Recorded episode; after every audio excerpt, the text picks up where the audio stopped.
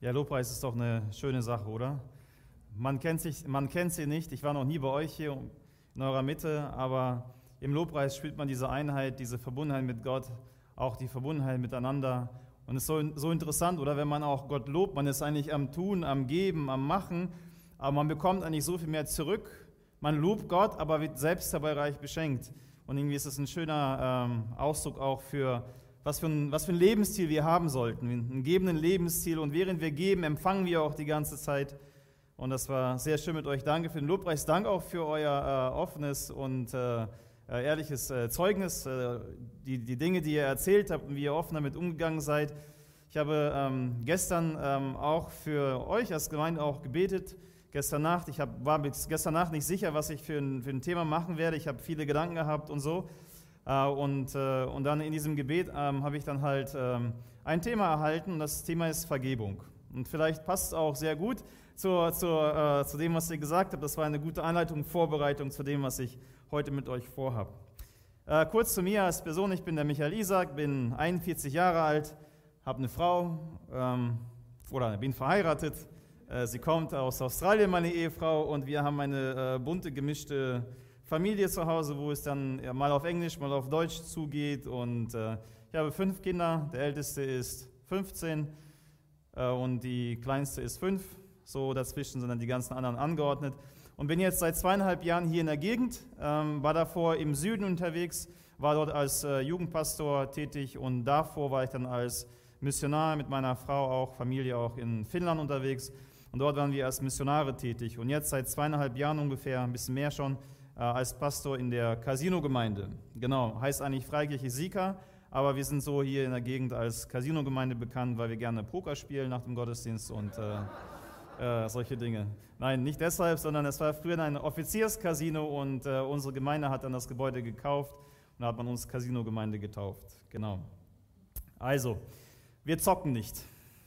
Ähm, manchmal. Ja, Danke, dass ich heute bei euch sein darf. Ähm, das, äh, der Edwin hat mich äh, eingeladen. Wir haben es auch mal ein, äh, wir haben so ein ähm, wöchentliches Gebetstreffen, da haben wir uns dann auch ein bisschen kennengelernt. Und dann hat er mich dann halt nach einem Zoom-Meeting eingeladen, bei euch mal unterwegs zu sein und eine Predigt zu halten. Und das ähm, möchte ich gerne heute auch tun. Doch bevor wir loslegen, möchte ich gerne mit uns zusammen beten. Unser himmlischer Vater, du bist heilig, du bist wunderbar, du bist schön. Herr, wir schauen dich an und äh, erkennen mal wieder nur stückweise, wie großartig du bist, Herr, wie wunderbar du bist, Herr. Aber Herr, je mehr wir mit dir Gemeinschaft haben, je mehr wir Zeit mit dir verbringen, je mehr wir dich im Alltagsleben erleben, entdecken wir einfach, wie unfassbar wunderbar du bist, wie wunderbar dein Herz ist, wie groß dein Herz ist und wie voller Liebe es ist. Vater mich immer, wir loben dich und preisen dich. Herr, ich bitte dich, dass du uns Herz segnest, Herr, dass du mich segnest, Herr, beim Reden, Herr, dass du dich dazu stellst, Herr, und dein Wort, Herr, in unseren Herzen wirken lässt, dass du unsere inneren Ohren, Herr, öffnest, Herr, und dass wir hören können, verstehen können und aufnehmen können. Danke, Herr, dass du in unserer Mitte bist. Im Namen Jesu. Amen. Ja, als ich für euch gestern gebetet habe, ähm, habe ich auch so, starken, so ein starkes Gefühl bekommen und ich, ich kann es nicht erklären, also, ähm, aber so ein, halt ein, ein Empfinden für euch, dass dass ihr wie so eine Perle seid, Perle in, in der Hand Gottes und äh, dass Gott euch ähm, umarmen möchte. Also dass ihr euch gerade in einer Phase befindet, wo Gott euch umarmen möchte, obwohl ich euch nicht so kenne, möchte ich das mal so frei aussprechen. Und äh, das hat mich auch sehr bewegt, auch, auch dann halt auch für die ähm, Predigtvorbereitung. Ich habe heute ein Gleichnis mitgebracht aus Matthäus 18. Ich habe heute keine Beamer-Präsentation. Ich hoffe, dass ihr dann gut zuhören könnt. Oder auch, ihr dürft eure Handys rausholen und äh, da mitlesen und so. Und, äh, aber auf Flugmodus stellen, damit keine WhatsApp-Nachrichten mitgelesen werden. Ähm, und, oder Bibeln aufschlagen, da könnt ihr gerne mitlesen. Ich lese vor hier aus der Elberfelder Übersetzung. Ähm, Matthäus 18 ab Vers 21. Da trat Petrus zu ihm und sprach, Herr, wie oft soll ich meinem Bruder der gegen mich sündigt, vergeben? Bis siebenmal? Jesus spricht zu ihm, ich sage dir, nicht bis siebenmal, sondern bis siebzigmal siebenmal. Deswegen ist es mit dem Reich der Himmel wie mit einem König, der mit seinen Knechten abrechnen wollte. Als er aber anfing abzurechnen, wurde einer zu ihm gebracht, der zehntausend Talente schuldete. Da er aber nicht zahlen konnte, befahl der Herr, ihn und seine Frau und die Kinder und alles, was er hatte, zu verkaufen und damit zu bezahlen. Der Knecht nun fiel nieder, bat ihn kniefällig und sprach, Herr, habe Geduld mit mir und ich will dir alles bezahlen. Der Herr jenes Knechtes aber wurde innerlich bewegt, gab ihn los und erließ ihm das Darlehen. Jener Knecht aber ging hinaus und fand einen seiner Mitknechte, der ihm hundert Denare schuldig war. Und er ergriff und würgte ihn und sprach, bezahle, wenn du etwas schuldig bist. Sein Mitknecht nun fiel nieder und bat ihn und sprach, habe Geduld mit mir und ich will dir bezahlen. Er aber wollte nicht, sondern ging hin und warf ihn ins Gefängnis, bis er die Schuld bezahlt habe. Als aber, seine Mitknechte sahen, was geschehen war, wurden sie sehr betrübt und gingen und berichteten ihrem Herrn alles, was geschehen war. Da rief ihn sein Herr herbei und sprach zu ihm, böser Knecht, jene ganze Schuld habe ich dir erlassen, weil du mich batest. Solltest du nicht auch dich, äh, deines Mitknechtes, erbarmt haben, wie ich auch mich, deine, erbarmt habe? Und sein Herr wurde zornig und überlieferte ihn den Folterknechten, bis er alles bezahlt habe, was er ihm schuldig war.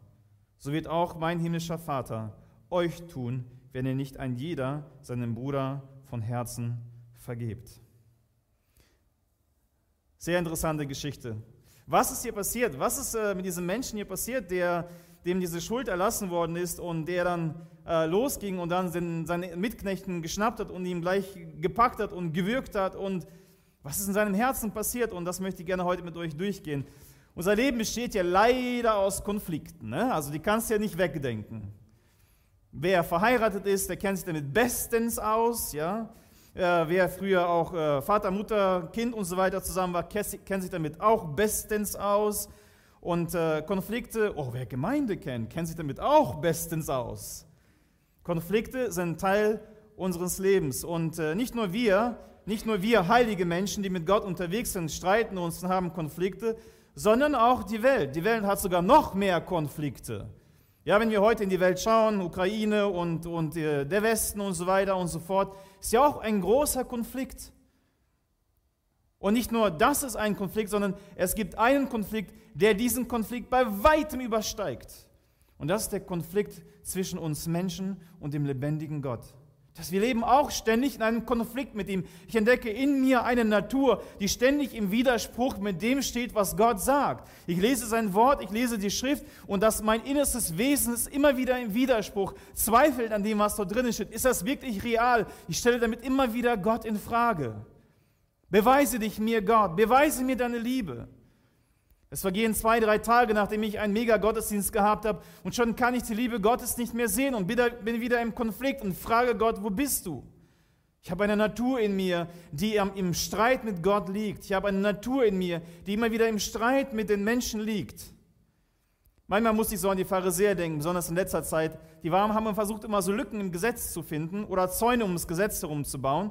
Ich habe gedacht, wenn man die ganzen zehn Gebote nimmt Sag mal, warum sind die nicht auf diese Idee gekommen? Es gibt so eine gute Lösung, die zehn Gebote einzuhalten. Oder die ganzen 613 Gebote. Ich wandere aus, ziehe auf eine Insel und wohne alleine. Ich kann nicht mehr stehlen. Wen soll ich belügen? Ich kann nicht mehr die Ehe brechen. Boah, vieles, ach, vieles fällt automatisch weg, voll leicht. Warum sind sie nicht auf diese Idee gekommen?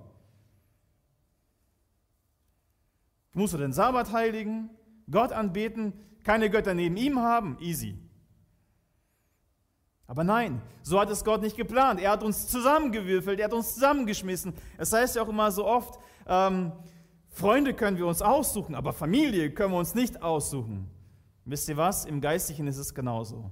Unsere geistliche Familie, unsere geistlichen Brüder und Schwestern, auch wenn wir eine Gemeinde wechseln und von der Gemeinde weggehen und eine andere gehen, das sind trotzdem meine Geschwister, die ich verlassen habe, aber es sind meine Geschwister, es ist meine Familie. Gott hat uns seinen Geist gegeben und uns zu Geschwistern gemacht. Unsere Gemeinde hat auch immer wieder mit Konflikten zu kämpfen. Ich als Ehemann mit meiner Ehefrau habe immer wieder mit Konflikten zu kämpfen. Das gehört dazu. Und deshalb hat Jesus Folgendes gemacht. Deshalb hat Gott Folgendes gemacht. Gott nahm und hat etwas in das Zentrum, in das Zentrum der Bibel hineingestellt, und zwar das Kreuz. Das Kreuz. Das Kreuz Jesu Christi. Hier heißt es, dass dieser, dass dieser äh, ähm, dieser Knecht, dieser Diener von diesem Herrn hier, er kam an und er schuldete diesem Herrn 10.000 Talente. Also ich denke so, ja, 10.000, schöne Zahl und so weiter. Und dann habe ich ein bisschen gegoogelt und geguckt, was das ist und so weiter. Ein Tagelöhner, also ein Arbeiter, der sich dann zur Verfügung gestellt hat, der hat einen Denar bekommen. Einen Denar bekommen, das war sein Tageslohn. Das war eigentlich ein guter Lohn, das war nicht schlecht. Das hat ihm für einen Tag gut gereicht, dass er sogar vielleicht noch was sparen konnte und äh, überleben konnte. Das heißt, äh, 30 äh, Tage, 30 Denare ungefähr, war gut. Ein Talent dagegen war 6000 Denare wert. Ein Talent waren 6000 Denare. Das heißt, das sind 6000 Tage, an denen ich gut leben kann. 6000 Tage, 365 mal 10, das sind 10 Jahre, das sind 3650, das Doppelte, also fast 20 Jahre kannst du damit leben. Der hat aber dem Herrn 10.000 Talente geschuldet. 10.000 Talente, wie ist überhaupt an so viel Geld rangekommen? Aber er schuldete dem Herrn übermäßig. Also nicht nur ein bisschen. Das war keine kleine Schuld, die er vor dem, äh, vor dem Herrn hatte. Und so ist es auch mit uns. Die einen von uns haben eine große Erkenntnis, die anderen eine kleine Erkenntnis, was ihre eigene Schuld geht. Aber die Wahrheit ist, wir sind alle schuldig vor dem lebendigen Gott. Die Bibel sagt, es gibt keinen, es gibt niemanden, der gerecht ist. Es gibt niemanden, der ohne Sünde und ohne Schuld ist. Und wer das heute noch nicht so erkannt hat, die Zeit wird es dir zeigen. Du bist ein Sünder, ich bin ein Sünder. Ich bin ein Sünder, der eine große Schuld vor dem lebendigen Gott hat. Und hier heißt es dann, als dann dieser Knecht ankam und dann vor dem kniefällig, kniefällig, einige waren vorhin auf dem Boden, kniefällig, genauso war er vorhin vor, vor Gott auch, ging er auf die Knie und dann äh, äh, vor dem Herrn und, und betete, Herr, habe Geduld mit mir und ich will dir alles bezahlen, oh meine Güte. Dieser Satz hat mein Herz bewegt. Ich will dir alles bezahlen, alles bezahlen. Wisst ihr, wir kommen oft so zu Gott mit so einer Demütigkeit und an so einer Selbstgerechtigkeit, als ob er es bezahlen kann. Er hätte auch ehrlich sein können, Herr, mein Gott, weißt du was, ich habe diese Schuld und ich kann sie einfach nicht bezahlen. Die Wahrheit ist, ich kann sie nicht bezahlen. Manchmal habe ich in mir auch so eine falsche Selbstgerechtigkeit. Ich komme zu Gott hin und dann will ich es irgendwie noch gerade biegen. Ich habe irgendwie meinen Tag gestern, manchmal so bei Gebetszeiten oder Bibellesen oder so, solche Dinge, so, wo ich dann so den gestrigen Tag anschaue und den ganzen Tag vom Netflix gesessen und so. Dann denke ich so, nächsten Tag mache ich Bibelarbeit und beten den ganzen Tag und dann fasten und so. Und dahinter verbirgt sich oft ein Konzept, ich will es mir wieder zurecht verdienen. Herr, gib mir noch mal ein bisschen Geduld, gib mir noch einen Tag und morgen werde ich ganz fleißig Bibel lesen, damit ich wieder in Plus hineinkomme. Mach das nicht. Wenn du einen Tag verhauen hast, dann hast du einen Tag verhauen. Und dann sei ehrlich vor Gott, mein Herr, ich kann diesen Tag nicht mehr zurückmachen. Es geht nicht. Herr, ich habe mich mit meiner Frau gestritten und ich habe dann das und das und das gesagt. Herr, ich kann das nie wieder gut machen. Die Wahrheit ist, Herr, ich bin ein Sünder. Herr, und nur du kannst es gut machen. Vergebung passiert auch nicht so einfach. Vergebung ist auch kein einfaches Ding. Hier heißt es 10.000 Talente und der Herr, es heißt hier, er ist innerlich bewegt. Das ist Gott, das ist unser Gott. Er schaut uns, sogar wenn wir sagen, Herr, ich möchte dir es abbezahlen, er weiß ganz genau, wir können es nicht abbezahlen. Keiner kann 10.000 Talente abbezahlen. Aber der Herr ist innerlich bewegt. Er ist innerlich bewegt über unseren Zustand. Ich habe hier einfach mal 10.000 Verse rausgesucht, die ich jetzt vorlesen werde, wo es heißt, wo der Herr innerlich bewegt ist. Matthäus 9, Vers 36. Als aber die Volksmenge sah, als er aber die Volksmenge sah, wurde er, Jesus, innerlich bewegt über sie, weil sie erschöpft und verschmachtet waren wie Schafe, die keinen Hirten haben. Jesus ist bewegt über unseren Zustand, innerlich bewegt. Er geht nicht kaltherzig an uns vorbei, wenn wir wie Schafe sind, die keinen Hirten haben, wenn wir ziellos sind, wenn wir umher, umherirren und nicht wissen, wo wir hingehören. Er ist innerlich bewegt über diesen Zustand. Matthäus 14. Und als er ausstieg, sah eine große Volksmenge und er wurde innerlich bewegt über sie und heilte ihre Kranken. Gott ist innerlich bewegt über unseren Krankheitszustand und er heilte ihre Kranken. Matthäus 15. Als Jesus, als Jesus aber seine Jünger herangerufen hatte, sprach er, ich bin innerlich bewegt über die Volksmenge, denn schon drei Tage sind sie bei mir und haben nichts zu essen. Und ich will sie nicht hungrig entlassen, damit sie nicht etwa auf dem Weg verschmachten. Er ist innerlich bewegt, wenn wir hungrig sind. Er ist innerlich bewegt, wenn wir innerlich verschmachten. Matthäus 20, Jesus aber, innerlich bewegt, rührte ihre Augen an und sogleich wurden sie wieder sehend und sie folgten ihm nach. Er ist innerlich bewegt über unsere Blindheit. Wenn wir nicht mehr klar sehen können, wenn wir innerlich zu sind, wenn wir blind sind. Und er war innerlich bewegt und streckte seine Hand aus, rührte ihn an und spricht zu ihm, sei gereinigt. Wenn wir unrein werden, wenn wir in Sünde fallen, wenn wir, wenn wir dreckig sind, dann ist er innerlich bewegt über diesen Zustand. Gott sieht dein Leben und er ist innerlich bewegt. Er geht nicht gleichgültig an deinem Leben vorbei. Er wartet auf dich, er wartet auf dein ehrliches Bekenntnis, auf dein ehrliches Zugeben, auf, dein, auf, dein, auf das, das, das Zugeben, dass du bankrott bist und dass du im Minus bist und dass du dann nie wieder rauskommen kannst. Und wir haben es hier mit einem barmherzig, barmherzigen und liebevollen Gott zu tun. Und das heißt hier dann in dem Gleichnis, er war innerlich bewegt und gab ihn los und er ließ ihm das Darlehen. Gott war nicht nur barmherzig, er war nicht nur barmherzig, indem er sagt, okay, ich gebe dir nochmal 100 Tage Zeit, bis du mir zurückzahlen kannst. Das wäre auch eine Form von Barmherzigkeit und Gnade. Aber Gott übt nicht diese Form von Barmherzigkeit aus, sondern er übt eine Barmherzigkeit aus, die ihm die ganze Schuld erlässt. Das war das Problem von Martin Luther. Martin Luther, er hat zwei Offenbarungen über Jesus gehabt. Seine erste Offenbarung war, nachdem der Blitz in den Baum eingeschlagen hat und er große Angst vor Gott bekommen hat. Und dann hat er gedacht, ich brauche Errettung, ich muss irgendwie äh, sicher sein vor dem Zorn Gottes. Und dann bekehrte er sich auch zu Jesus, er glaubte auch an Jesus, doch sein Verständnis war dieses Verständnis. Okay, Herr, jetzt habe ich deine Gnade und deine Vergebung angenommen. Und dann hat er dieses Bild von Gott gehabt, als ob Gott jetzt mit der Peitsche da steht. Und sobald er nicht an Jesus dran ist, wird er mit der Peitsche äh, ausgepeitscht. Man muss sich bewegen, muss sich anstrengen und so weiter und so fort. Das heißt, er konnte das Vergebungswerk Jesu nicht vollkommen annehmen. Er konnte es für einen Moment in seinem Leben annehmen, aber nicht dauerhaft für sein Leben. Er hat gedacht, nachdem er jetzt diese Gnade bekommen hat, muss er sich den Rest immer weiter erarbeiten. Und ich glaube auch, obwohl wir von Jesus gehört haben und an ihn glauben auch, dass viele von uns unbewusst ihr Glaubensleben auf diese Art und Weise leben. Wir haben die Gnade Gottes erlebt, wir haben sie erfahren, das habe ich auch, ist mir auch passiert, als ich dann Christ geworden bin vor 20 Jahren. Dann für eine Woche, zwei Wochen ging es mir so richtig gut. Und dann nach zwei Wochen merkte ich, Herr, wo bist du eigentlich? Und ich merkte, wie ich versucht habe, es mir wieder zu erarbeiten, weil ich nicht sicher war in der Liebe Gottes, weil ich nicht vollkommen vertrauen konnte, dass Gott mich wirklich dauerhaft endgültig liebt. Vergebung passiert auf eine nicht so einfache Art und Weise. In dem Moment, wo der, wo der Herr hier eben die Schuld erlässt, die 10.000 Talente erlässt, bezahlt automatisch der Herr dafür. Der Herr muss dann mit dem Minus leben. Der Herr ist derjenige, der sagt, ich habe jetzt keine weiteren 10.000 Talente, ich werde sie verlieren, ich, ich, ich habe sie nicht mehr, ich werde sie nicht erhalten. Deshalb Vergebung ist nie eine einfache Sache. Vergebung passiert immer mit einem Verlust.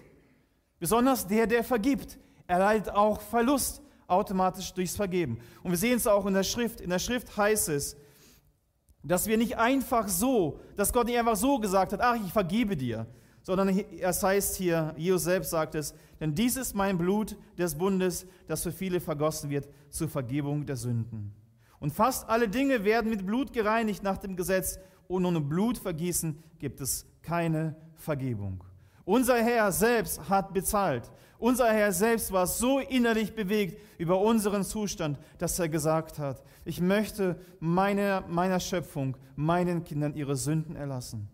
Und das mache ich nicht einfach so, sondern ich gehe hin und ich bezahle selber mit meinem Blut, denn Sünde kannst du, auf, kannst du durch nichts anderes wegbekommen, außer durch das Blut Jesu Christi. Wenn ich Schulden bei der Bank habe, kann ich dann zur Bank gehen, meine Schulden bezahlen. Wenn ich, wenn ich ähm, irgendwas, äh, äh, ähm, keine Ahnung, ich kann, ich kann dagegen wirken, ich kann immer dagegen wirken, aber wo gehe ich denn hin, um meine Sünde loszuwerden? Wenn mein Auto kaputt ist, kann ich zur Werkstatt gehen. Aber was mache ich, wenn ich Sünde habe in meinem Leben, wenn mein, mein Wesen, mein Leben kaputt ist durch Sünde? Wo gehe ich hin? Ich kann zu keiner Autowerkstatt gehen, ich kann zu keiner Bank gehen. Wo gehe ich hin? Wo werde ich diese Schuld los? Ich gehe zum Kreuz. Ich gehe zum Kreuz, ich gehe zu Jesus, ich gehe zu dem Blut Jesu Christi und das Blut Jesu Christi reinigt uns von aller Ungerechtigkeit, von aller Sünde und von aller Schuld. Das heißt, wenn ich vor Gott trete, Wenn ich vor Gott bete, wisst ihr, dass, dann, dann, dann besteht der Kampf in mir. Auf der einen Seite will ich es wieder gut machen. Ich habe es verkackt, ich habe verhauen, ich habe ich hab Mist gebaut. Und dann will ich irgendwie besser irgendwie her und vergib mir und dann beobachtet euch mal selbst von außen so, wie ihr dann betet in dem Moment.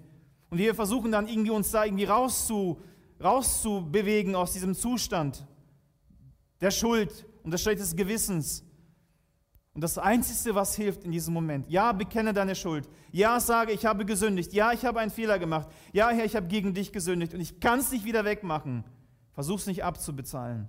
Und dann im nächsten Moment sage einfach und bekenne es. Weißt du was, Jesus? Ich bin gerecht vor dir wegen deinem Blut. Wegen deinem Blut alleine. Du hast es für mich erwirkt. Du hast es für mich bewirkt.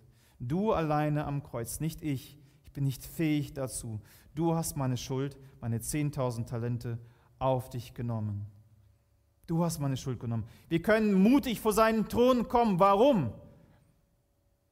Wisst ihr, dass es lebensgefährlich ist, vor seinen Thron zu kommen? Mose verlangte einmal, Gott zu sehen. Gott sagt, du kannst mich nicht sehen. Nur von hinten durfte er ihn sehen. Denn wenn du mich siehst, wirst du sterben. Gott zu sehen heißt zu sterben. Deshalb, wenn ein Priester sich in das Heiligste, wenn er da reingegangen ist, dann musste er immer erst Blut für sich fließen lassen durch ein unschuldiges Tier. Und so auch bei uns, wir können uns jetzt Gottes Thron nähern. Wir können direkt an Gott herankommen. Warum? Wegen dem Blut Jesu Christi. In dem Blut Jesu Christi ist Macht. Das heißt, wenn du dich dreckig fühlst und unrein fühlst und das Gefühl hast, du bist weg von Gott, dann fehlt dir eine Sache. Auch wenn du vielleicht 10.000 Mal schon Buße getan hast, du hast immer noch ein Distanzgefühl mit Gott, dann fehlt es dir, dass du im Glauben das Blut Jesu Christi in Anspruch nimmst. Nimm es in Anspruch. Danke, Jesus, dass du dein Blut für mich vergossen hast. Und aufgrund deines Blutes bin ich gerecht vor dir, mein Gott. Du hast es für mich erwirkt. Und das Einzige, was ich tun kann, ist im, in, im Glauben, in Liebe anzunehmen. Und dann wirst du wieder diese Befreiung in deinem Gewissen, in deinem Herzen merken. Nur das Blut Jesu Christi reinigt uns von einem schlechten Gewissen. Nur das Blut Jesu Christi reinigt uns von der Sünde. Nichts anderes kann uns von ihm reinigen. Und wie herrlich ist das, wenn wir das erleben. Wie schön ist das, wenn wir das erlebt haben. Als ich das erlebt hatte, lag ich in meinem Bett und ich weinte und ich jubelte Gott und ich freute mich und ich wusste gar nicht, was mir passiert ist, aber die Angst vor Tod und Hölle war weg und ich war vergeben. Ich habe Gnade und Liebe erlebt, indem ich das erste Mal das Blut Jesu in Anspruch genommen habe. Nehme das Blut in Anspruch, das Blut Jesu in Anspruch. Nehme es in Anspruch, vergiss es nicht. Und das ist das hier, was dieser Mitknecht plötzlich tut. Er vergisst es. Er geht raus. Denn in dem Moment, wo der Herr uns vergibt, er erlässt uns von einer Schuld, aber er macht uns wieder zu Schuldnern. Das ist ganz wichtig, dass wir es äh, verstehen. Wenn du bei dem Herrn warst und dir vergeben hast, bist du nicht frei von Schuld. Er vergibt dir, aber legt dir eine neue Schuld auf. Eine schöne Schuld. Eine wunderbare Schuld zu vergeben. Wenn man dir vergeben hat, wirst du automatisch zum Schuldner, dass du auch vergibst denen, die gegen dich gesündigt haben. Und das tat dieser Knecht halt nicht. Dieser Knecht ging heraus und er sah einen seiner Mitknechten und dann packte er ihn und würgte ihn und sprach, bezahle, was du mir schuldig bist. Bezahle. Hey, wie geht das? Wie geht das? Das ist so, das ist so unnatürlich. Das heißt, er, er war bei dem König, er war auf seinen Knien, ähm, der Herr wollte seine Familie alles verkaufen und so weiter. Und er geht raus aus der Tür und schon hat er es vergessen. Oder er hat das nicht tief in sich hineinsinken lassen. Er war sehr egoistisch. Ah, ich bin frei und diese Freude konnte er nicht mit anderen Leuten teilen. Wenn Gott uns vergibt, dann werden wir Schuldner, einen Lebensstil zu führen, anderen zu vergeben. Es sei denn, wir haben vergessen. Wir haben vergessen, was er für uns getan hat. Und wisst ihr, das kann sehr leicht passieren. In meinen Augen ist das hier ein bisschen zu schnell. Aber vielleicht sind wir schon jahrelang Christen, jahrelang in der Gemeinde unterwegs, jahrelang mit Menschen unterwegs. Und wisst ihr was? Plötzlich sind so viele Dinge wichtig. Es ist wichtig, wie man Musik macht. Es ist wichtig, wie die Stühle stehen. Es ist wichtig, wo das Piano steht. Plötzlich in der Ehe, nach der Verliebtheitsphase, bei uns ein Streitpunkt gewesen, Tür auf, Tür zu. Tür auf, Tür zu. Du lässt immer die Tür auf. Die muss zu sein. Und hat Gott mich beschützt und bewahrt. Er hat mir eine Tochter gegeben, die macht immer die Türen zu. Und die, die ist erst fünf Jahre alt. Alle anderen kapieren es nicht. Alle Tür auf, Tür auf. Meine Frau mag es, wenn ich dann irgendwo anders bin, mit mir verbunden zu sein, deshalb ist die Tür auf. Ich machte gegen meine Ruhe zu haben, Tür zu. Und so streitet man sich. Wie oft haben wir schon richtig heftige Streitigkeiten gehabt und wegen, wegen was? Am Ende hast du gedacht, das sind Kleinigkeiten. Und dann eine Kleinigkeit genommen und dann die ganze Vergangenheit rausgeholt. Immer und da und dies, damals kannst du dich erinnern, vor zehn Jahren und zwölf Jahren und 15 Jahren. Und dann wird gewürgt und gewürgt. Du, du zahlst alles, du bezahlst für alles. Ehe.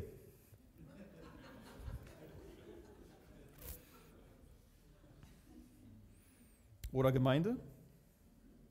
Wie ist es in der Gemeinde? Oh, was habe ich in der Gemeinde gewirkt? Was habe ich meine Geschwister gewirkt? Ich weiß noch, in einer Gemeinde, das war in Berlin, da gab es einen koranischen Prediger und der hat so komisch gepredigt und der hat Dinge gesagt, oh, ich habe da Anstoß genommen, ich habe hab den gewürgt und, und, ach, das war, zwei Wochen lang ging ich damit mit, damit durch die Gegend und habe mich über das geärgert, was er gepredigt hat. Und das, und dann koreanischer Gebetsstil, das war damals ein bisschen Kulturschock, da gab es Leute, die haben dann gebetet, oh Herr, oh Herr, und ich saß daneben, ich habe das letzte schon hier erzählt, oh Herr. Also Gebet, Gebetsstunde, ne? Und dann bist du in der Gebetsstunde zusammen und dann betet einer da die ganze Zeit, oh Herr, Herr Jesus, Jesus, oh Herr. Und ich sitze daneben, habe das noch nie so erlebt, koreanischen äh, Gebetsstil und denke so, boah, wann fängst du wirklich, wann fängst du an? Hallo, fang mal an. Ja, was soll das? Ja, es ist wie so ein Motor, der nicht angeht. Mach das Auto mal an und fahr los.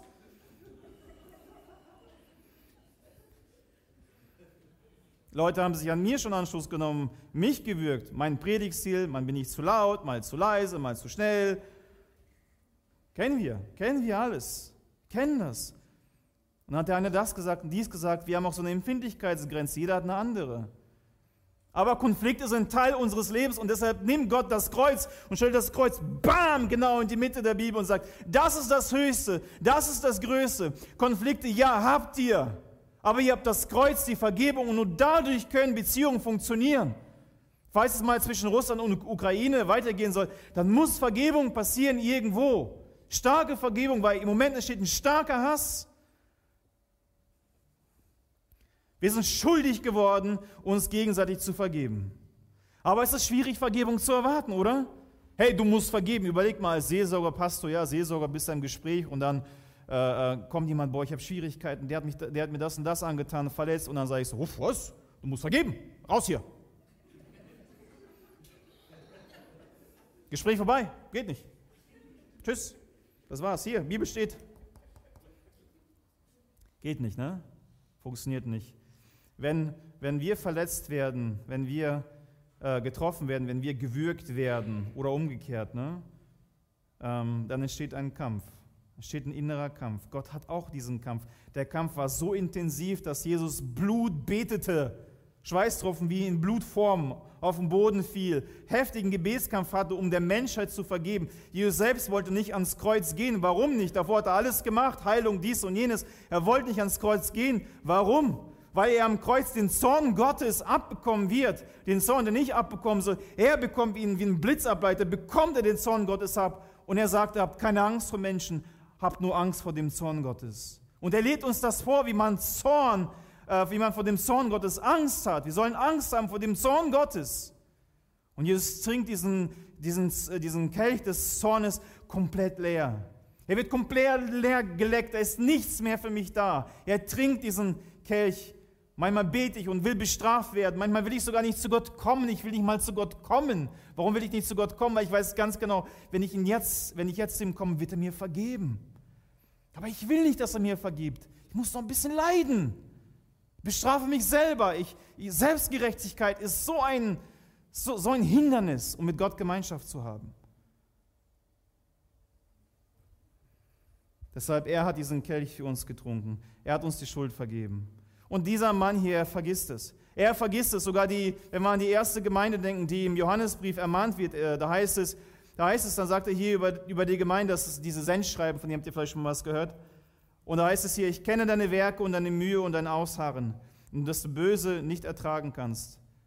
Du kannst, also diese Gemeinde hat Mühe und Werke und Ausharren, also Geduld, Leiden in Leidenszeiten und so, wirklich halten an dem Namen Jesu fest und die können das Böse auch nicht ertragen. Ja, wir mögen auch nicht das Böse. Und dann gibt es sogar Aposteln, die sich Apostel nennen und die haben so scharfe Augen der Wahrheit, dass sie diese bösen Aposteln entlarven können als Lügner. Und du hast vieles um meines Namens Willens getragen und bist nicht müde geworden. Das ist eine Hammergemeinde. Hätte ich diese Gemeinde getroffen, hätte ich gesagt, boah, hier gibt es nichts, was hier fehlt. Die sind aktiv, die geben sich Mühe, die haben Werke, die haben scharfe Augen, die kennen das Wort, die Schrift, die kennen sich damit aus, können falsche Propheten und Apostel gut unterscheiden. Und dann sagt er, aber ich habe eins gegen dich. Eine Sache habe ich gegen dich, dass du deine erste Liebe verlassen hast. Erste Gemeinde, die er anschreibt. Das erste Problem, das sie haben, neben den ganzen guten Sachen, aber ich habe eine Sache gegen dich, du hast die erste Liebe verlassen.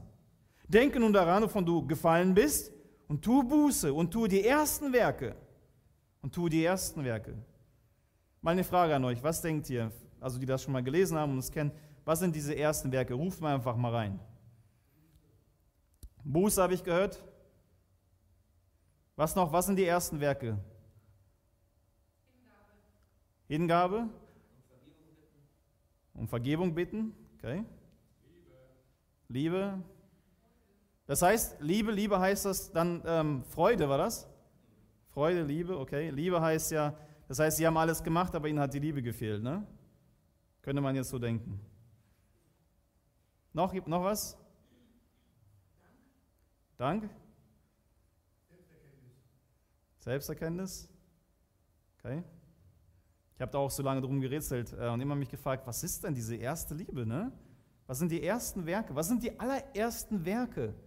Die allerersten Werke. Und die haben alles. Die, für den Namen Jesu tun sie alles. Und, und trotzdem vermisst ihr hier die ersten Werke, die, diese Liebe. Diese erste, die erste Liebe. Nicht eine Liebe, sondern die erste Liebe. Und wisst ihr was, was die erste Liebe ist? Die allererste Liebe ist das allererste, was wir tun, ist annehmen. Annehmen ist das allererste, was wir tun. Wir erkennen, was wir für Sünder sind. Wir erkennen, welchem Zustand wir sind. Wir erkennen das, was Jesus für uns am Kreuz getan hat. Und dann gehe ich zu diesem Kreuz und ich nehme es an. Ich nehme es in Anspruch. Ich nehme seine Gnade und seine Liebe in Anspruch. Ich habe jahrelang Buße getan und gebetet, aber niemals das Kreuz angenommen. Deshalb habe ich niemals eine Vergebung von Gott erlebt, niemals eine Gegenwart erlebt. Erst nach, nach vielen Jahren und dann nach der Erkenntnis habe ich verstanden, ich versuche meine eigene Gerechtigkeit vor Gott aufzubauen. Aber meine Gerechtigkeit ist nichts, es stinkt. Sondern nimm, nimm an, was er für dich getan hat. Und dann bin ich auf meine Knie gegangen und habe angenommen, was er für mich getan hat. Ich habe sein Blut angenommen. Jesus sagte, trink von meinem Blut und iss von meinem Fleisch. Dass es in dich hineingeht, nimm es an. Das ist das allererste Werk. Das erste Werk ist aus der Liebe herauszuleben, nicht aus unserer Leistung herauszuleben, sondern aus dem Annehmen herauszuleben. Ich nehme es an und dann bin ich wie so ein Medium und gebe es weiter. Ich nehme es an und dann gebe ich es weiter. Ich nehme es an und dann gebe ich es weiter. Und wir nach vielen, vielen Jahren Christsein vielleicht vergessen, dass wir immer wieder annehmen müssen, annehmen müssen, dass das der Anfang unserer Beziehung zu Gott war indem wir es angenommen haben, akzeptiert haben und das hat dann alle unsere Taten durchtränkt. Annehmen. Petrus hat auch das Problem gehabt. Petrus sagt hier, als Jesus in Johannes 13 kam, Jesus an, hat sich äh, nackig gemacht und wollte ihm die Füße waschen. Und dann sagte Petrus folgendes. Als, Petrus dann, als Jesus dann zu Petrus kam, sagt Petrus, Petrus spricht zu ihm, du sollst nie und nimmer meine Füße waschen. Petrus ist, das, ich bin unwürdig. Wie kannst du mir die Füße waschen? Er hat eine Selbstgerechtigkeit. Das ist falsch, das ist nicht richtig. Und dann sagt Jesus zu ihm, Jesus antwortete ihm, wenn ich dich nicht wasche, so hast du keinen Teil mit mir. Wenn ich dich nicht wasche, wenn du mein, meine Fußwaschung nicht annimmst, annehmen, so hast du keinen Teil in mir. Wir können nicht Gemeinschaft haben, wir können nicht zusammen weitergehen. Du hast keinen Teil in mir. Und das ist das Schöne an Simon Petrus, der ändert sofort seine Meinung und sagt hier, Simon Petrus spricht zum Herr, nicht nur meine Füße alleine, sondern auch meine Hände und mein Haupt. Das ist eine gute Antwort. War falsch, aber war gut. Jesus sagte zu ihm, wer gebadet ist, braucht nicht alles, das macht nur die Füße halt. Ne? Also, aber trotzdem, sein Herz, er hat sofort einen, seine Selbstgerechtigkeit verworfen und sagte, Herr, ich möchte mit dir einen Anteil haben, ich möchte mit dir eins sein. Und wenn die Bedingung dafür ist, dass du meine Füße waschen kannst, hey, hier wasche meine Füße, meine Hände, mein Haupt. Das ist gut. Er nimmt, er ändert seine Meinung, er nimmt es an. So auch wir. Liebe Gemeinde, das ist das, was ich uns ans Herz legen möchte. Lasst uns nicht diese erste Liebe vergessen. Lasst uns nicht vergessen, womit das Ganze angefangen hat. Mit dem Annehmen dessen, was er für uns getan hat. Jesus starb für dich am Kreuz und vergoss sein Blut für dich, sein, Bloss, sein, sein Blut, das am Körper entlang floss, am Kreuz entlang floss. Dieses Blut alleine hat die Macht, dich zu reinigen und dir zu vergeben. Nicht ein Gejammere, nicht ein, mm, bitte Herr, vergib mir, zehntausendmal wiederholen. Das Blut Jesu Christi vergibt dir die Schuld und macht dich rein und gibt dir die Vollmacht, mutig vor dem Thron Gottes zu stehen. Wie lebst du eigentlich? Lebst du noch in der ersten Liebe? Leben wir in der ersten Liebe oder machen wir mechanisch schon weiter dies und jenes und tun und Mühen und Werke und alles haben wir und alles super gut nach außen hin? Das war Jesus so wichtig bei der ersten Gemeinde. Das Erste, was ihm bei der Gemeinde aufgefallen ist, da fehlt die erste Liebe, das Annehmen, das Leben aus dem Annehmen heraus. Deshalb tu Buße und kehre um. Dieser Mitknecht, der hat keine Barmherzigkeit, er hat vergessen das, was Gott für ihn getan hat. Er nimmt diesen anderen Mitknecht, der ihm eine 100 Denare schuldet, 100 Tageslohn. 100 Denare, der hat 10.000 Talente, 10.000 mal 6.000, könnt ihr ausrechnen? Ich will mich ja nicht blamieren hier vor allen Leuten, aber man muss ja noch ein paar Nullen ansetzen, aber. Und hier sind es nur 100 Denare.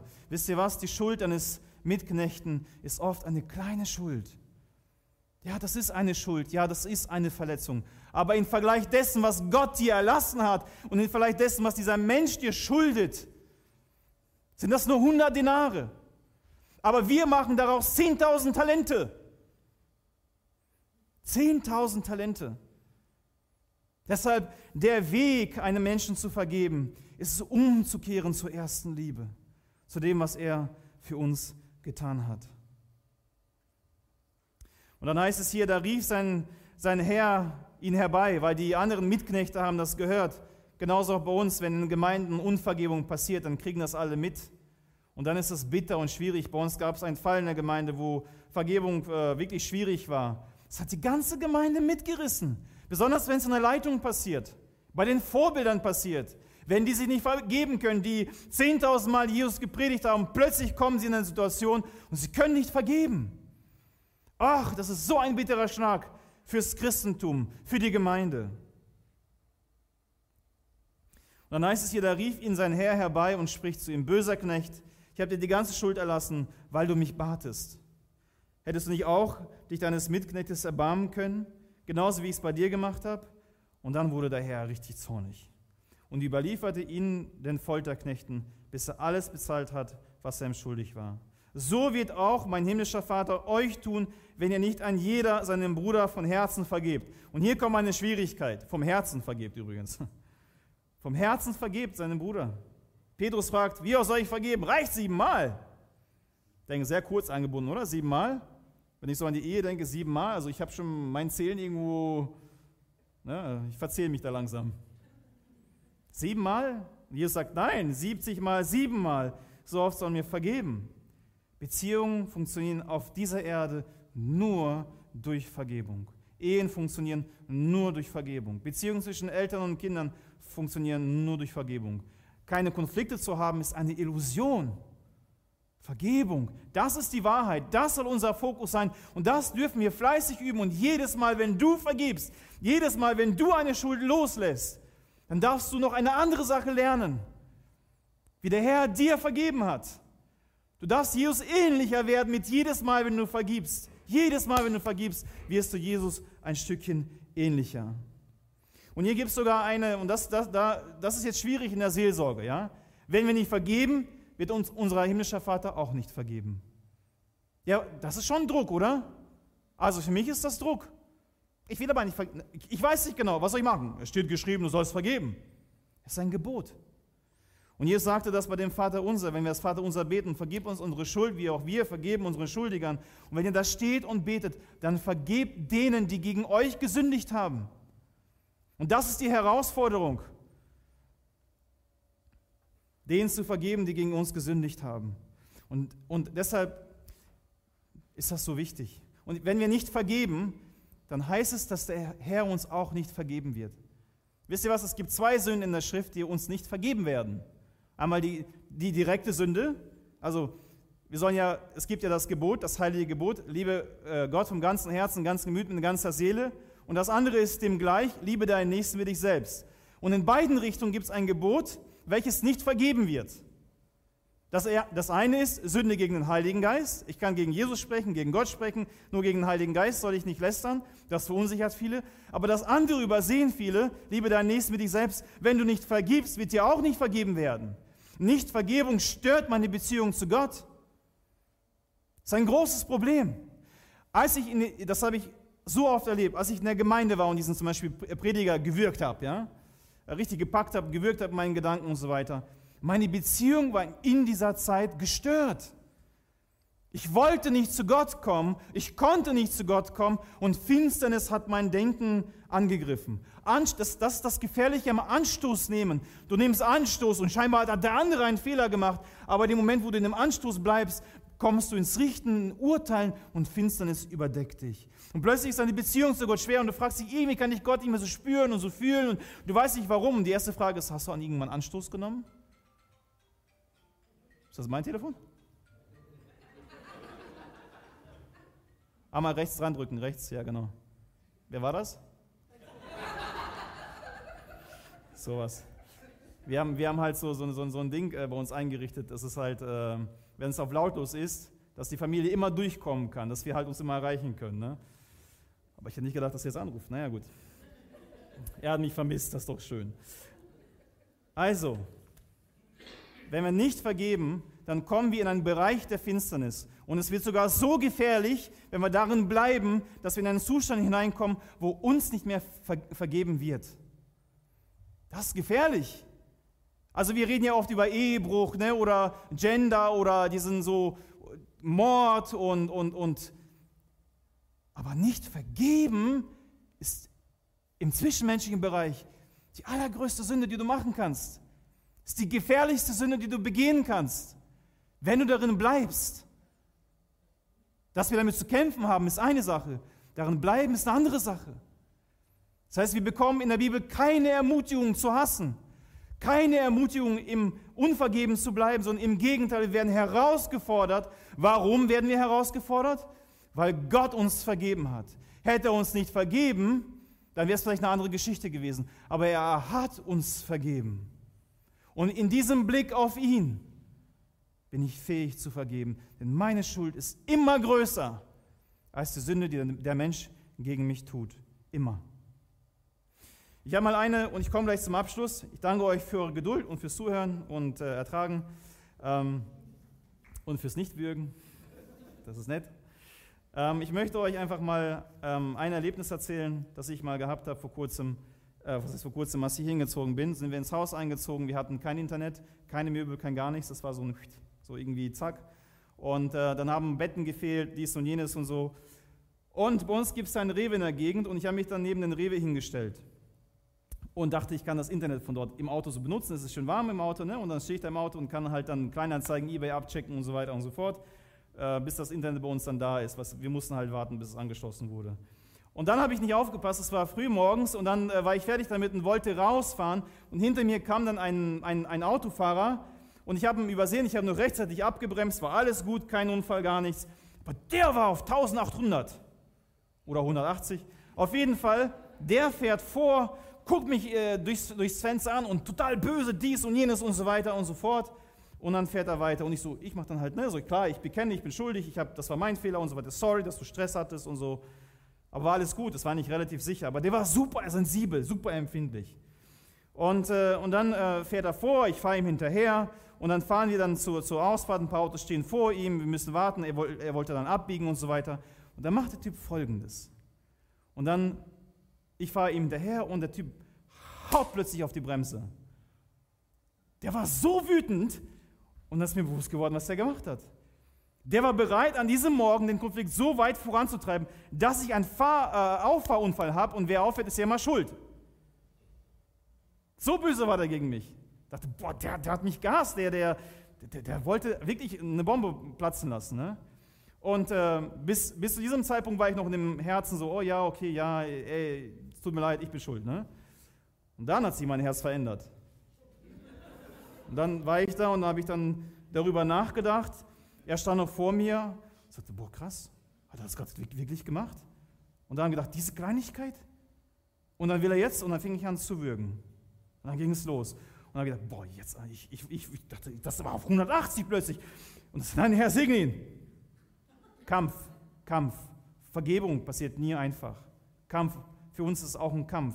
Weil mein Fokus ist jetzt nicht mehr das, was Jesus vor 2000 Jahren gemacht hat, sondern mein Fokus ist jetzt auf dem, was der Mensch gemacht hat.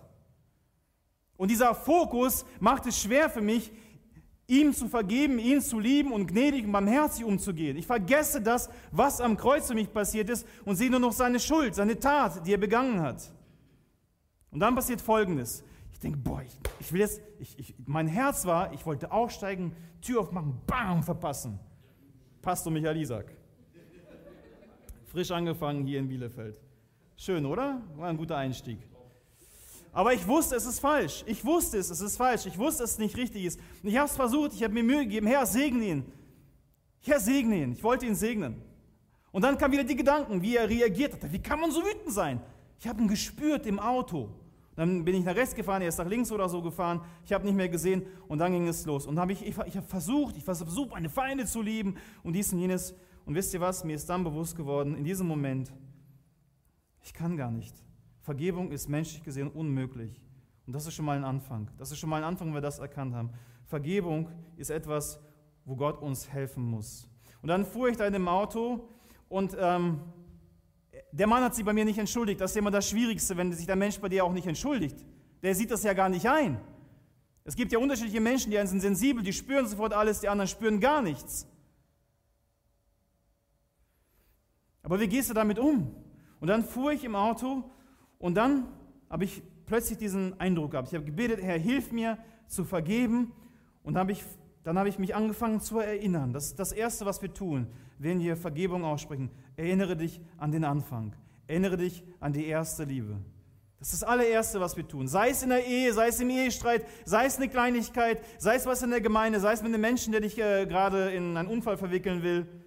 Erinnere dich an das Perspektive, Fokus, Wechsel, weg von dir, weg von der Sünde, weg von dem Menschen hin zu dem, was er für dich getan hat, in die Beziehung hinein mit ihm.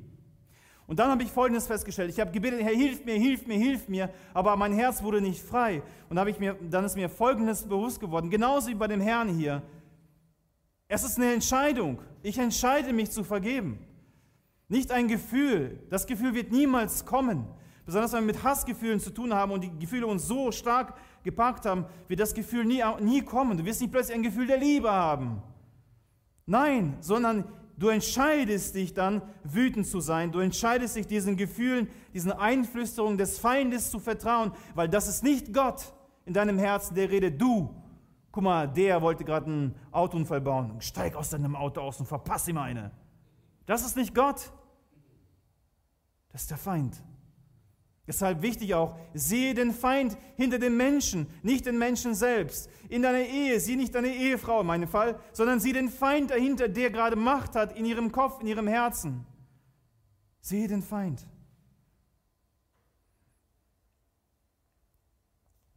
Es ist eine Entscheidung. Und du triffst diese Entscheidung, diese Entscheidung zu vergeben, triffst du nicht aus deinem Gefühl heraus, sondern du triffst diese Entscheidung aus dem heraus, was Jesus für dich getan hat. Und du triffst diese Entscheidung aus dem heraus, was das Wort sagt, was Jesus sagt, um seines Namens willen, ja nicht um meines Namens willens, sondern um deines Namens willens vergebe ich. Und das tat ich dann halt auch in dem Moment und dann habe ich gesagt, weißt du was, Herr, ich habe keinen Bock zu vergeben. Ich habe keinen Bock zu vergeben. Und dann fang an auszusprechen, auszusprechen mit deinem Mund. Und dann sagst du folgendes, Jesus, weil du mir vergeben hast, Herr, vergebe ich jetzt auch. Herr, mein Gefühl ist, ich will gar nicht vergeben, aber ich vergebe es jetzt in dem Namen Jesu Christi. Ich vergebe meine Frau im Namen Jesu Christi, um deines reichen Willens, nicht um meines Namens Willens, um deines reiches Willens, um dessen Willen, was du für mich getan hast. Ich vergebe ihr jetzt. Spreche es aus. Und ich habe es mir aufgeschrieben hier, spreche es aus, bis dein Herz es auch glaubt. Und ihr werdet merken, beim ersten Mal aussprechen habt ihr voll den Widerstand. Ihr wollt es gar nicht aussprechen. Vielleicht wollt ihr nicht mal in die Gegenwart Gottes kommen, weil du ganz genau weißt, wenn du in seine Gegenwart kommst, dann wird er dein Herz verändern und dann wirst du es aussprechen. Aber liebe dich nicht selber, sondern im Gegenteil, liebe das Reich mehr, liebe das Wort mehr, liebe das mehr, was Jesus für dich getan hat. Und um seines Namens willen sprichst du es aus. Vater im Himmel, ich vergebe diesen Menschen. Er hat so böse gehandelt. Aber weißt du was? Ich war noch böser als er. Herr, und du hast mich trotzdem angenommen. Und weil du mich angenommen hast, Herr, und um deines Namens Willens, weil das dein Wille ist, Jesus, dass wir Menschen vergeben, spreche ich jetzt aus. Ich vergebe ihm. Passiert nichts. Herr, ich vergebe ihm. Jesus, ich vergebe ihn in deinem Namen, so wie du mir vergeben hast. Und dann merkst du plötzlich, dass die Gefühle hinterherziehen. Und dann passiert etwas. Und dann, als ich das ausgesprochen hatte, bis mein Herz es geglaubt hat, im Glauben, passierte Folgendes. Plötzlich hatte ich ein, ein Gegenwartsgefühl Gottes im Auto. Ich habe plötzlich eine der besten Anbetungszeiten gehabt im Auto. Ich saß da und wisst ihr was? Wenn Gott sieht, dass wir, um den, dass wir Menschen vergeben, weil Jesus uns vergeben hat, wird sich Gottes Geist dazu stellen. Er stellt sich dazu und er und erfüllte mich innerlich, äußerlich mit seiner Gegenwart. Und ich habe mich so geborgen gefühlt in diesem Ganzen, so geliebt gefühlt, weil er war stolz auf mein Herz, dass ich so handeln wollte wie Jesus vergeben wollte wie Jesus. Und er stellte sich dazu und plötzlich fühlte sich der Schmerz, diese Verletzung, gar nicht mehr nach Schmerz und Verletzung an. Plötzlich veränderte sich mein Herz und ich war da in diesem Gebet und dann habe ich Folgendes gebetet. Vater im Himmel, auch wenn Menschen mich wie ein Stückchen Dreck behandeln, sollen sie, wenn die Konsequenz davon ist, deine Gegenwart. In deiner Gegenwart können sie mir machen, was sie wollen. Hauptsache, ich habe deine Gegenwart. Deine heilige, wunderschöne Gegenwart. Ja, nicht vergeben, Finsternis, Dunkelheit, vergeben, Frieden und Liebe und Einheit mit Gott. ist es mir wert, von Gott getrennt zu sein, in Dunkelheit zu sein, oder will ich lieber in der Gegenwart Gottes leben? In der Gemeinschaft, auch wenn Menschen mich schlecht behandeln. Was ist mir lieber? Gemeinschaft mit Gott oder nicht? Wir werden dann Gottes Beistand erleben. Ich habe das mehrfach erlebt in anderen Situationen, immer wieder erlebt, wenn ich auf diese Art und Weise gehandelt habe, dass sich Gott dazugestellt hat und dann hat er mich frei gemacht. Am Ende hat sich mein Gebet verändert und ich habe für diese Menschen gebetet. Herr, segne diese Menschen. Ich konnte plötzlich mit dem ganzen Herzen für diese Menschen beten, ihn segnen und ihn unterstützen und so weiter, dass er dich kennenlernt, dass er deine Liebe erfährt, damit er diese Herzenshätte nicht mehr hat und so weiter. Gott hat mein Herz verändert. Und das möchte ich uns heute mitgeben. Lasst uns nicht vergessen, was Jesus für uns getan hat. Lasst uns gegenseitig, so heißt es in Römer 15, Vers 7, und damit mache ich dann auch Schluss, deshalb nehmt einander auf, wie auch der Christus euch aufgenommen hat, zur Gottesherrlichkeit. Nehmt einander auf. Erinnert euch an das, was er für euch getan hat. Vergesst nicht den Anfang. Vergesst nicht die erste Liebe. Erinnert uns. Lasst uns gegenseitig daran erinnern, was er für uns getan hat. Und lasst uns gegenseitig so annehmen, wie er uns angenommen hat damit seine Gegenwart, sein Frieden in meinem Leben herrschen kann, in eurem Leben da sein kann. Hütet euch davor, nicht zu vergeben. Das fügt große Schaden dir in deiner Beziehung zu Gott zu. Das bringt große Finsternis in dein Leben. Bleib da nicht drinnen stehen. Ich bete mit uns. Vater im Himmel, ich danke dir, dass du uns frei gemacht hast, Herr. Frei gemacht hast von unserer Schuld freigemacht hast von unserer Ungerechtigkeit. Danke, Herr, dass du uns zu Schuldnern gemacht hast, Schuldern der Liebe, Schuldern der Vergebung und der Gnade und der Barmherzigkeit. Herr, danke, dass wir diese Freude der Vergebung anderen Menschen auch ausdrücken dürfen, Herr. Herr, dass Menschen dadurch sehen können, dass irgendwas in unserem Leben passiert ist, gravierendes passiert ist, und zwar, dass uns vergeben worden ist. So, Vater, bitte ich dich für uns hier, für uns alle, die wir hier versammelt sind. Herr, öffne uns die Augen, Herr. Erinnere uns an den Anfang, an das, was du für uns getan hast, an deine große Liebe, Herr. Und bring es uns bei, Herr, den Menschen zu vergeben, wie du uns vergeben hast. Damit deine Gegenwart, deine Präsenz in unserem Leben da bleibt und da ist, damit wir Frieden haben und Freude haben und Erfüllung haben und Dankbarkeit haben. Im Namen Jesu. Amen.